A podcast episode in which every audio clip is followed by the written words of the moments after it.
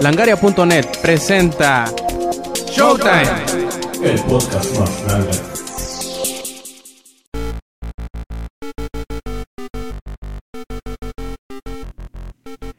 Hola y bienvenidos a la edición número 90 de Showtime Podcast. Este quien escuchan es Roberto Sainz o Rob Sainz en Twitter y nuevamente en solitario pues me dispongo a entregarles una nueva edición de este podcast que sabemos que tanto les gusta a ustedes, tres, eh, tres escuchas que sabemos y los tenemos bien identificados. Y pues bueno, para no hacer más grande esta introducción, vamos empezando la edición número 90 de Showtime Podcast.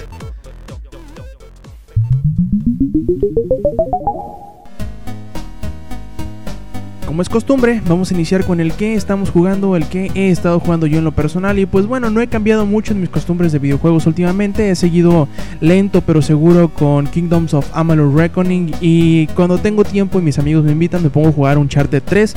Y pues no creo que ocupe decirles mucho, mucho más de estos juegos porque ya les he hablado muchísimo de ellos, sobre todo de eh, de Kingdoms of Amalur Reckoning, en donde la semana pasada, si mal no recuerdo, nos extendimos como 10 minutos platicando de él, así que si tienen dudas de cómo está o con el juego, pueden pasar a, la edición 89 de la semana pasada de Showtime Podcast y pues ponerse al tanto de qué es este pequeño jueguillo y además cuando tenga el tiempo y haya terminado por fin el título, pues me pondré a hacer la reseña escrita en langaria.net donde podrán pues leer todos los pormenores de este juego.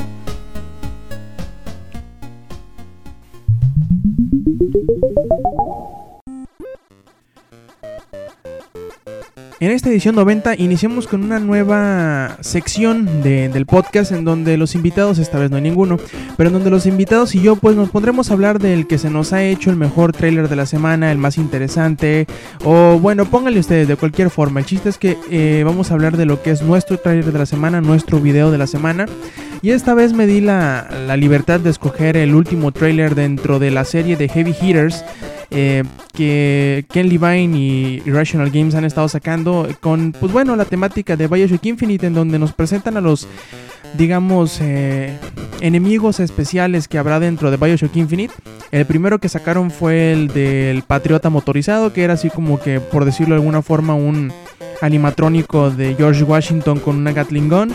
Eh, la segunda fue el Handyman, que era, si bien recuerdan, el primer tráiler donde se nos mostró Bioshock Infinite, que había un, una suerte que entre persona y robot con unas gigantescas manos y que tenía el corazón al aire, que pues eh, tomaba a Elizabeth. Bueno, ese es un heavy, es un, es un Handyman y fue el que se nos mostró la semana pasada. Y esta semana se mostró lo que ahora conocemos como los Voice of Silence, que como que es un juego de, de, de palabras, ¿no? Que mientras se escribe como chicos o niños del silencio, cuando tú lo, lo, lo, lees también se puede entender como voz del silencio, voice of silence. Y pues bueno, ¿qué es uno de estos? ¿Qué es un Boy of Silence? ¿no? Un Boy of Silence es un personaje, eh, un enemigo especial, por decirlo de alguna forma, y se nos, se nos explica en, en este nuevo trailer que bueno, de alguna forma u otra se parece a la sirena de, de Left 4 Dead. ¿Por qué? Pues bueno, tiene la vista limitada, se guía por los ruidos y además pues tiene como que el poder especial de gritar y llamar la atención de otros enemigos para que lleguen y te ataquen, obviamente, ¿no? En ese sentido son muy muy parecidos, pero el diseño de estos Voice of Silence es bastante, por decirlo de alguna forma, perturbador o bastante peculiar, porque imagínense que ustedes agarran a una persona, le ponen un florero en la cabeza, pero este florero tiene como que unas salientes que son una forma como de una trompeta, bueno, pero que funcionan como sus eh, oídos. Y solamente tiene una abertura en este casco, aparte de la de los oídos, que es el de la boca, por donde produce un sonido bastante raro con el cual llama la atención de los enemigos para llegar y ayudarle, ¿no? Así que ustedes deberán saber eh, cuando vean a uno de estos chicos del silencio eh, qué hacer, si lo atacan y lo derrotan o si se van sigilosamente y le sacan la vuelta o a ver qué onda. La verdad el diseño está bastante eh, perturbador, el, el, el pues por decirlo de alguna forma, el concepto de este personaje también es bastante interesante. Y a ver cómo se, se, pues, se integra bien en la acción de Bioshock Infinite, que parece ser que va a estar muy, muy bueno.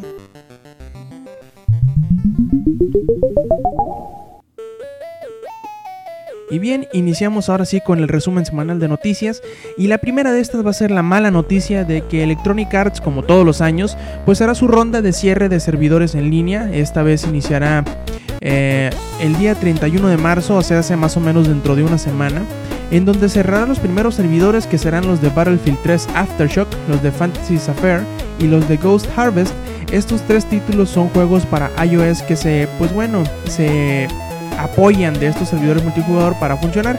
Estos tres creo muy creo que de menos, de Battlefield Aftershock ya fue sacado de, la tienda, así que no habrá muchos muchos afectados.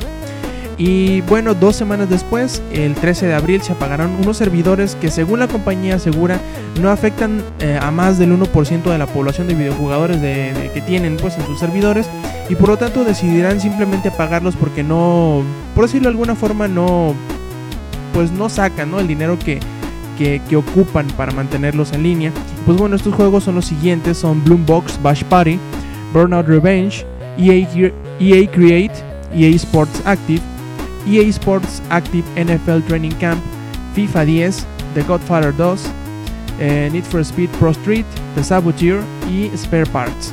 Y pues bueno, si ustedes tienen alguno de estos juegos y piensan sacarle todavía algunos logros o quieren disfrutarlo un poquito más, sobre todo en multijugador, pues apúrense porque tienen hasta el 13 de abril que será cuando se apaguen los servidores.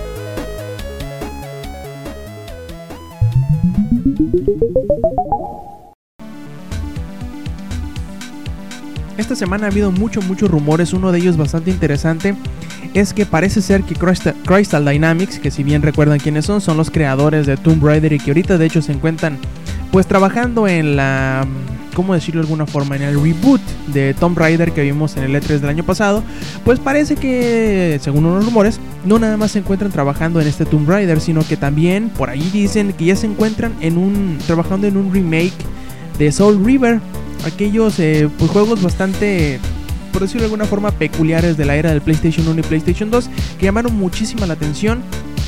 Eh, pues no se sabe bien todavía cuándo saldrá, para qué plataforma saldrá, de qué forma, si será una colección o descargables, si será simplemente un remake o lo harán todo desde cero, pero a final de cuentas es algo que a muchas personas le llamará la atención, sobre todo si nos ponemos a pensar que la, por decirlo así alguna, o de alguna forma, la segunda parte que fue precisamente Soul River, pues fue producida y escrita por Amy Henning, que si bien saben quién es, es la productora de los Uncharted, así que si bien saben cómo está el asunto, probablemente vaya a ser algún juego muy interesante, eh, sobre todo si, si lo que planean después de estos remakes o después de estos es sacar pues una tercera, cuarta parte, seguir con la historia pues de los Soul River que que, que, muchos esperan que así sea porque le tienen bastante cariño.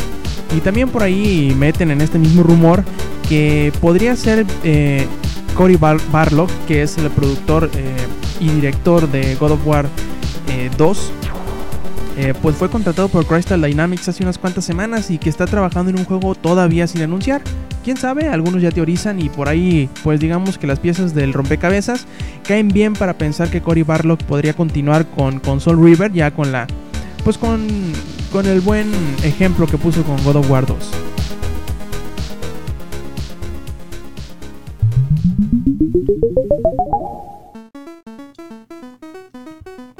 Sabemos muy bien que ni a ustedes ni a Nintendo les basta con anunciar Pokémon Black and White 2, pues por ahí ya se venía rumorando hace bastante tiempo que Nintendo tenía planeado cosas nuevas para Pokémon y pues bueno, parece ser que estos rumores eh, terminaron de condensarse en, una, en un registro de marca que Nintendo hizo en Japón con el nombre de Pokémon Treta. ¿Qué es Pokémon Treta? No tenemos ni la más desgraciada y pinche idea, pero pues es una marca que se registró para utilizarse en un videojuego. ¿Qué es Treta? Se preguntarán, pues por ahí dicen que la Treta es ese pequeña mochilita, ese pequeño aditamento que sirve o, o que permite llevar libros en tu bicicleta. Bueno, así le llaman en Japón. No sabemos si se tratará de, de un juego de, pues quién sabe, de bicicletas algo por el estilo.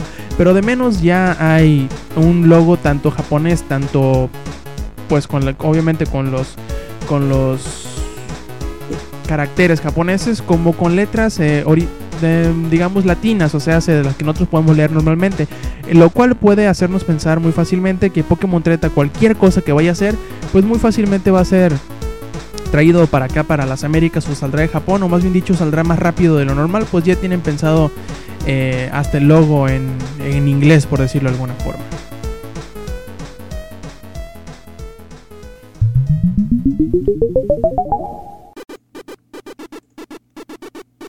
La semana pasada, Bean Dog por, por fin anunció que ese, ese teaser que habían puesto en la página oficial de Baldur's Gate eh, pues los llevaba simplemente hacia el anuncio de las ediciones mejoradas o las Enhanced Edition de Baldur's Gate 1 y 2 que saldrán para PC en algún momento de este año. Y también por ahí dicen que estos mismos Enhanced, Enhanced Edition saldrán también para el iPad.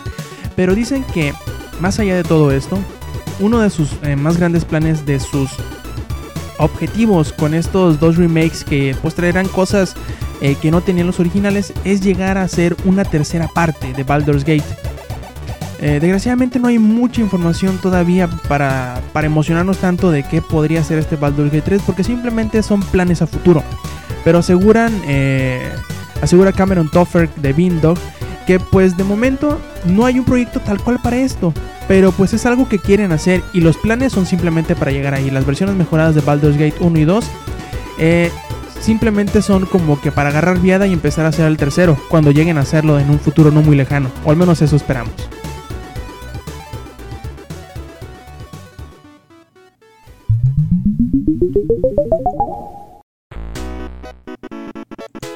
Sin duda alguna, uno de los juegos que más llamó la atención el año pasado fue Dark Souls. Quizá no muchos le entraron a Demon Souls porque pues bueno, digamos que era eh, exclusivo para el PlayStation 3 y esto le cerraba la oportunidad para brillar en otras plataformas. Obviamente Dark Souls salió para el PlayStation 3 y también adicionalmente salió para el Xbox 360. Pero, eh, pues digamos que los productores de From Software y de Namco Bandai, pues eh, eh, siempre estuvieron con esa, con esa cosquillita de sacar el juego también para la PC. Mucho tiempo se estuvo diciendo, como bien lo recordarán, que la decisión de que esto sucediera, de que Dark Souls saliera para la PC finalmente, era pues decisión simplemente de los publishers de que así lo quisieran los desarrolladores estaban a favor, los fans obviamente estaban a favor de tener una versión más en donde poder no nada más tirar los controles a la pared, sino el teclado y, la pantalla completamente junto con toda la PC. Y por ahí dicen algunos usuarios de NeoGAF que encontraron, pues bueno, en la más reciente edición de la revista PC Power Play, que es australiana, eh, pues que había una página bastante misteriosa que simplemente decía You Died. Si bien recuerdan, esta misma frase fue como, por decirlo de alguna forma, Em, em, pues una de las partes más fuertes de la estrategia de marketing que pues estuvieron o precedieron al lanzamiento de Dark Souls, si bien recuerdan por ahí eh, en algunas imágenes eh, se veían a los personajes y simplemente decía You died, porque pues para que te dieras una idea de que simplemente ibas a morir mucho. Bueno, estas mismas eh, palabras, You died, aparecieron en esta, en esta revista como anunciando que en la próxima edición simplemente se anunciaría. ¿Se anunciaría qué? Si siendo Yuda, yo creo que muy probablemente sería Dark Souls. Y si ustedes llegaron a esta misma pues eh, conclusión, eh, yo creo que solamente nos falta esperar un par de semanas para saber si en realidad PC Power Play tenía la exclusiva para anunciar la versión para PC de Dark Souls, que sabemos que muchos de ustedes ya están esperando y les sudan las manos por jugarlo. Acéptenlo.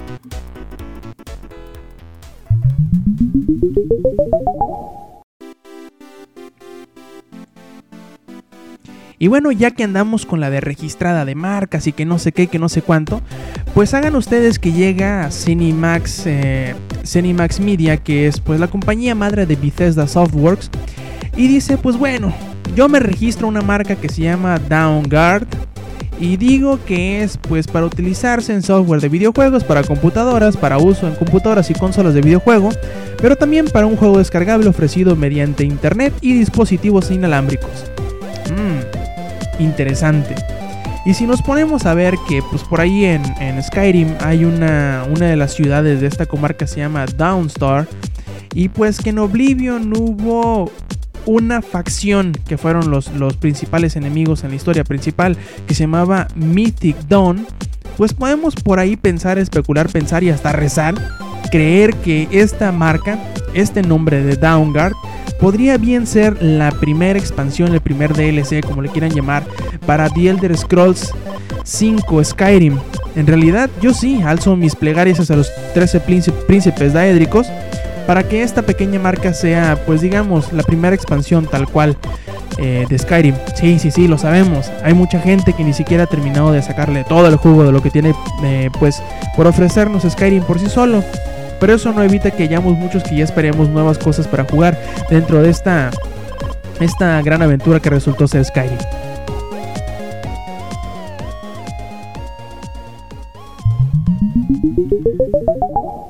Les recordamos que visiten langaria.net, sitio en donde tenemos reseñas, trailers, eh, rumores y todo eso que a ustedes les gusta de la industria de los videojuegos. Es más, hasta podcast tenemos. Recuerden visitar langaria.net.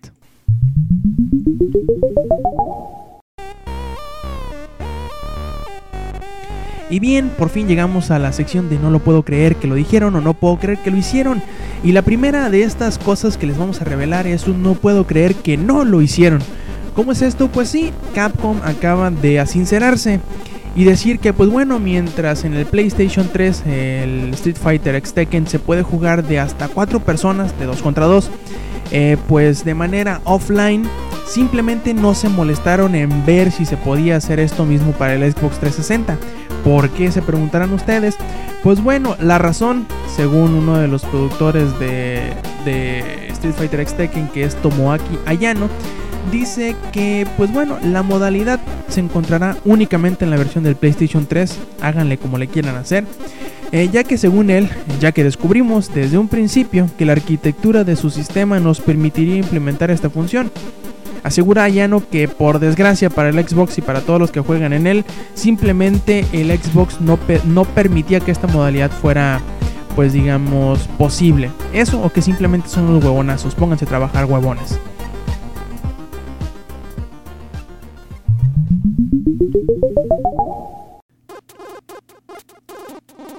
Ahora bien, ustedes recordarán muy bien el término AAA, o sea, 3A juntas. Y no, no nos referimos a al organismo de lucha libre mexicana, sino nos referimos al término que utilizan los desarrolladores, los publishers y todo toda, toda la industria para referirse a un juego de alto calibre, un juego de gran presupuesto, un juego que simplemente pues cuesta millones y millones y millones de dólares para, para hacerse y que usualmente estos juegos AAA o de gran presupuesto terminan siendo juegos bastante buenos, ¿verdad?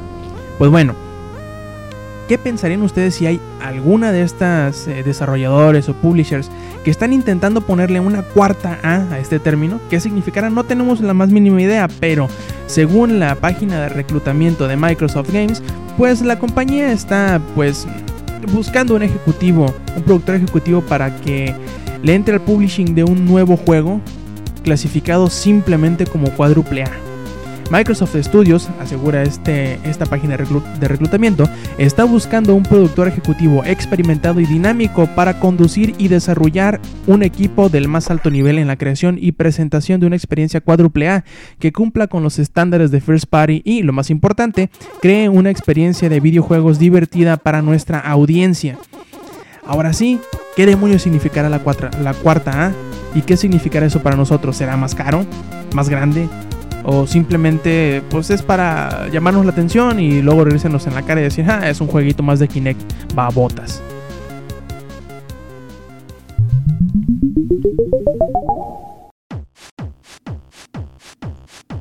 Si han estado atentos al caso de Mass Effect 3 y sus finales, pues bueno, la lucha campal que han estado llevando BioWare y sus fanáticos, ustedes han sabido que BioWare ha ido de no, no cambiaremos los finales de Mass Effect 3 a bueno, no descartamos que hagamos algún tipo de cambio para finalmente eh, decidir doblar las manitas ante los gritones y quejumbrosos y afirmar que sí modificarán de alguna manera u otra el final, pues para hacer algo que a todos les guste. Nosotros especulamos que será algo con unicornios defecando arcoiris y pues mujeres desnudas velando en, la, en las cubiertas del Normandy. Eso a todos nos gustaría, ¿verdad? Según Ray Mushika, que es uno de los cofundadores, uno de los doctores cofundadores de BioWare, asegura que la retroalimentación que ha recibido la compañía desde que salió el juego, hace unas 2-3 semanas, pues ha sido increíblemente dolorosa, según dice ellos, pues ha, les ha mellado en la conciencia. Esperemos, bueno, eso queremos. Eh, el próximo mes de abril, según Mushika, será cuando se revelen al 100% qué será lo que se cambiará del final o qué será lo que será, pues para darle un mejor sabor de boca a este final de Mass Effect 3. Asegura Mushika, desde que salió el juego, el equipo ha recabado todo lo que han podido de las reacciones hacia el juego, desde la prensa, los foros, Facebook y Twitter, solo por nombrar algunos. El equipo de Mass Effect, como muchos otros equipos de BioWare dentro de Electronic Arts, consiste de gente apasionada que trabaja arduamente y que tiene amor por la conexión, por la creación de experiencias que emocionen y encanten a nuestros fanáticos. Estoy más que honrado por trabajar con ellos. porque tienen el valor y la fortaleza de responder a esta retroalimentación. Y pues bueno, asegura él que en forma de varias iniciativas de contenido que ayudarán a responder las preguntas que según los fanáticos quedaron sin responder al final del juego, ofrecerán una mayor claridad para los que busquen un cierre más concreto a la historia. Termina explicando, nos, nos, encontramos trabajando arduamente para tener un balance entre la integridad artística de la historia que creamos, a la vez de que resolvemos las quejas de los fanáticos que nos han hecho llegar. Esto en adición de nuestros planes existentes por continuar ofreciendo nuevo contenido para Mass Effect y nuevos juegos completos, así como así que tengan la seguridad de que su viaje por el universo de Mass Effect puede y podrá continuar. Y pues bueno, si será, si es algo que en realidad los fanáticos van a estar contentos al final de cuentas, que muchos pensamos que en realidad no, simplemente están gimoteando por tener algo que decir, pues adelante, que se les dé el cierre que ellos piensan que les hace falta. Y pues si eso los mantiene contentos a ambos, tanto a BioWare como a los fanáticos, qué mejor. Si al final de cuentas terminan empeorando, eh, pues será algo que no valdrá la pena. Lo que sí, como por ahí dijo, dijo Kelly Vine durante la semana, es que este caso de, de, de BioWare y Mass Effect 3 será algo que siente un precedente, ya sea para bien o para mal. ¿Cómo que para bien o para mal? Pues para bien porque muchos dicen por ahí, teorizan que la forma en que terminó Mass Effect 3 fue con el con el objetivo casi casi expreso de vender más contenido descargable que resolviera estas preguntas. Pues bueno, si esta era la, intención de, de, de de Electronic Arts y con las con la de sopapos y cachetadas que le cayeron los fanáticos para detenerlos, pues es un buen precedente. El saber que no, eh, no estamos a su merced en ese tipo de estrategias mercadológicas, pero si simplemente la, idea de gritar por gritar, porque no se obtiene exactamente lo que uno quiere al final de una historia, que como muchos sabemos los autores no siempre tienen en mente el final que uno piensa que uno quiere, pues bueno, si nada más es por querer cambiar algo por los huevos de uno, pues sentará un mal precedente. O al menos eso es lo que creemos.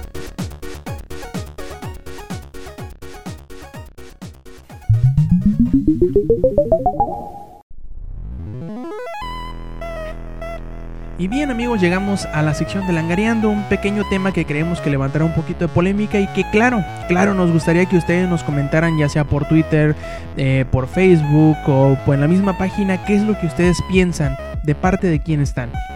¿Y de qué hablamos? Pues bueno, primero vamos a poner un poquito en perspectiva lo que queremos decir. Eh, la semana pasada Microsoft ya salió y dijo que no, no iban a mostrar eh, una consola de nueva generación este año en el E3. Por ahí ya se rumora que saldrá hasta finales de 2013 el próximo Xbox, todavía no se sabe nada, es un rumor todavía. Pero tampoco mm, Sony mostrará nada de la siguiente generación. Bueno, eso si le creemos a, a, Andrew Hauser y a... Oh, se me fue el nombre. Hirai, si les creemos a ellos dos tampoco se mostrará nada del nuevo PlayStation porque pues según ellos y según Microsoft también todavía les queda bastante vida a las consolas que tenemos ahorita en nuestra sala de estar y le creemos.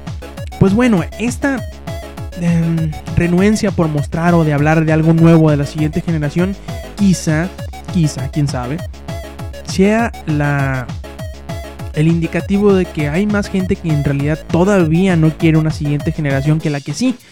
Y precisamente eso es lo que, eh, lo que James Brooksby, que es uno de los eh, cabecillas de Double Six Studios, pues asegura, dice él, que después de ir a la Game Developers Conference que se llevó a cabo hace un par de semanas, pues se dio cuenta que aunque sí hay mucha emoción y mucho, mm, mucho entusiasmo por una nueva generación, en la misma medida y si no es que está más, hay gente que en realidad le tiene miedo a una nueva generación de hardware. En voz de él dice, una vez, una vez de vuelta de la Game Developers Conference, vi mucha excitación y miedo en igual medida, vi triunfo y preocupación. Estando a un paso de la siguiente generación de consolas clásicas, eh, suele poner miedo en muchas personas y es muy aterrador para mucha gente, para desarrolladores y publishers por igual, asegura él. Según, eh, según Brooksby, no todo es malo, no todo es algo para, para ponerse a temblar o, o, como por ahí dijeran, a golpearnos la frente contra la pared.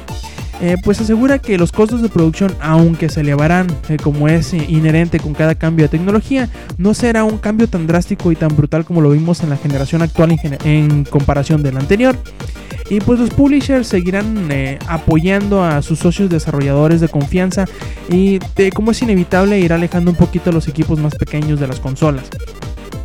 Asegura él Creo que la gente se quedará con sus estudios de confianza o con estudios propios, lo que será un reto para la industria de desarrollo dentro del Reino Unido en especial, lo cual significa muy probablemente que habrá menos, gente desarrollando. La, la emoción de los pequeños desarrolladores para crear juegos innovativos y recibir gran reconocimiento será algo que se convertirá en la excepción dentro de las consolas en vez de la regla. Veremos más de estas historias en móviles, en tablets y en la buena y vieja PC. Esto es más o menos lo que dijo Cliffy B, Cliff Blesinski, que es uno, de los creadores de creativos, por decirlo de alguna forma, de Gears of War. Aseguró lo mismo, él decía, bueno, si ustedes tienen un desarrollador indio, si ustedes quieren ser un desarrollador independiente, no se meten a las consolas. Van a tener mucho problema en las consolas, quédense en la PC y si tienen de alguna forma u otra de entrarle al, la iOS, pues éntrenle, porque ahí tendrán como que un poquito más de espacio para, para crecer.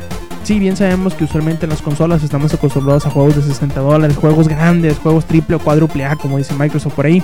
Y que también los publishers, o sea, Microsoft y PlayStation en, en caso de la distribución digital en las tiendas, son un poquito más renuentes, probablemente más Microsoft que PlayStation. Y pero quién sabe, quizás si nos movemos hacia un, un, aspecto un poquito más grande de desarrolladores y de publishers, también estén pensando en que un cambio generacional al principio, como siempre lo es, no sea lo más fácil. Y probablemente también por ahí eh, Mike Caps creo que fue, que es uno de los, de los eh, más grandes eh, ejecutivos dentro de Epic Games, aseguró que para la siguiente generación él no, no se le haría extraño que los primeras, las primeras tandas de juegos fueran con el Unreal Engine 3 todavía sin pasar al 4 pues por el mismo aumento de costos y obviamente que una nueva tecnología siempre es cara para, para aprenderle y todo esto. Ahora les pregunto a ustedes, ¿no le tienen miedo al cambio a la siguiente generación? Sí, sí, sabemos que hay muchos eh, beneficios que nos puede traer, como la distribución digital, obviamente nuevo hardware, pero hay muchísimas, muchísimas eh, incógnitas todavía que no sabemos qué va a pasar con la siguiente generación. No sabemos si las siguientes consolas, pónganle ustedes de cualquiera, va a tener, bueno, en este caso de Microsoft y de, y de, Sony, porque pues la de Nintendo ya prácticamente está en el mercado. Pero no sabemos qué onda con el PlayStation 4 o el 720 en dado caso de que, bueno, sigan teniendo eh, retrocompatibilidad con juegos físicos que ya tenemos, que vemos mucho que tenemos así 30, 40, 50 juegos físicos en nuestras eh, en nuestros libreros, en nuestros closets, en nuestros armarios, pues. No sabemos qué va a pasar con eso, no sabemos qué va a pasar con las cuentas que tenemos regadas por todos los territorios, no sabemos qué va a pasar con los juegos descargables, los digitales, si van a seguir siendo compatibles con la siguiente generación. Hay muchísimas cosas que todavía no sabemos como para emocionarnos lo suficiente para una siguiente generación, al menos eso creo yo. Yo creo que la emoción la deberíamos de, apartar para cuando sepamos bien qué jodidos, porque ni siquiera la consola que ya se anunció y que va a salir a finales de este año, el Wii U, sabemos mucho más de él, solamente sabemos que tiene una tableta, que va a tener unos, unos horrorosos pads eh, deslizadores encima de los botones, solamente sabemos cosas bien básicas del Wii U. Y eso que ese ya va a salir a finales de año. Sí, no, no digo que la, que la expectativa sea baja si no digo que no nos emocionemos tantos todavía, porque ni sabemos los precios, ni sabemos qué tecnología va a traer, y todavía no sabemos si en realidad se nos va a cumplir la, promesa de que las consolas que ahorita tenemos vayan a durar hasta 10 años. Así que pues, yo diría que igual que los desarrolladores, que sí, lo bueno, los desarrolladores más que todo, sí, emocionense por la tecnología, sí hagan sus, sus prospectos de cómo serán sus nuevos juegos para este hardware mejorado pero mejor mantengámonos prudentes, mantengámonos al margen de saber primero qué es lo que se nos va a ofrecer y luego ver qué tanto esperamos de ello o si en realidad estamos emocionados. Y pues bueno, como les comenté al principio, me gustaría saber cuál es su, sentir sobre esto. Si, si usted ya le emociona comprar un nuevo PlayStation o un nuevo Xbox o si se van a comprar el Wii U. Y en realidad, si ustedes lo esperan, esperan que sea un cambio para mejor, para peor, qué piensan que va a traer. Y si no, pues ¿por qué? ¿Por qué ustedes se quedarían con el hardware que ahorita tienen y se esperarán no sé cuántos años para, para cambiar, ¿no? Y bueno, eso es lo que me gustaría que nos respondieran, ya sea por Twitter, ya sea en el mismo blog, ya sea en Facebook. Y pues háganos llegar sus comentarios, con mucho gusto nosotros los leeremos en la siguiente emisión de Showtime Podcast.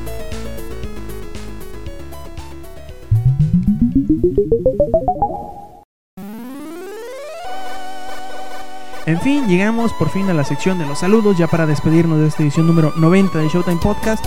Y pues bueno, mandamosle saludos a Ángelo Serrare 1, a, Miguel GLLB, que es de, de Ultrasónico, a Sonic Motion del Podcast Beta, a Seth Cosnar de Desde Abajo X, le recomendamos que escuchen el podcast de Desde Abajo, y a nuestro amigo Red Marson. Y pues bueno, por ahí también tenemos una, una, una preguntilla de nuestro amigo Miguel y nos pregunta qué chingado es el Internet. La verdad no sabemos de seguro, es algún ente mágico eh, que es eh, alimentado por las eh, lágrimas tristes de algún unicornio por ahí que nos permite comunicarnos de manera alámbrica o inalámbrica con otras personas y también bajar muchísimo porno. Y pues bueno, ya nos despedimos de esta edición número 90, no sin antes recordarles que entren a langaria.net y que escuchen todos los demás podcasts que tenemos ahí, obviamente también que, lean el demás contenido que tenemos. Los otros podcasts que se publican en langaria.net son eh, el podcast beta que sale los lunes, Comics Army que todavía sigue de vacaciones pero que normalmente se publica los miércoles y obviamente este que están escuchando ahorita que es Showtime Podcast que se publica todos los sábados. Bueno, les recomendamos obviamente que nos echen una vuelta, nos comenten en Twitter, nos sigan, nos recomienden, hagan todo lo que quieran para hacer eh, de este podcast y de este sitio algo mejor, siempre seguir mejorando. Y pues bueno, los esperamos la semana que entra en otro Showtime Podcast. Este que nos escucharon es Roberto Sainz o Rob Sainz en Twitter. Y recuerden, stay metal.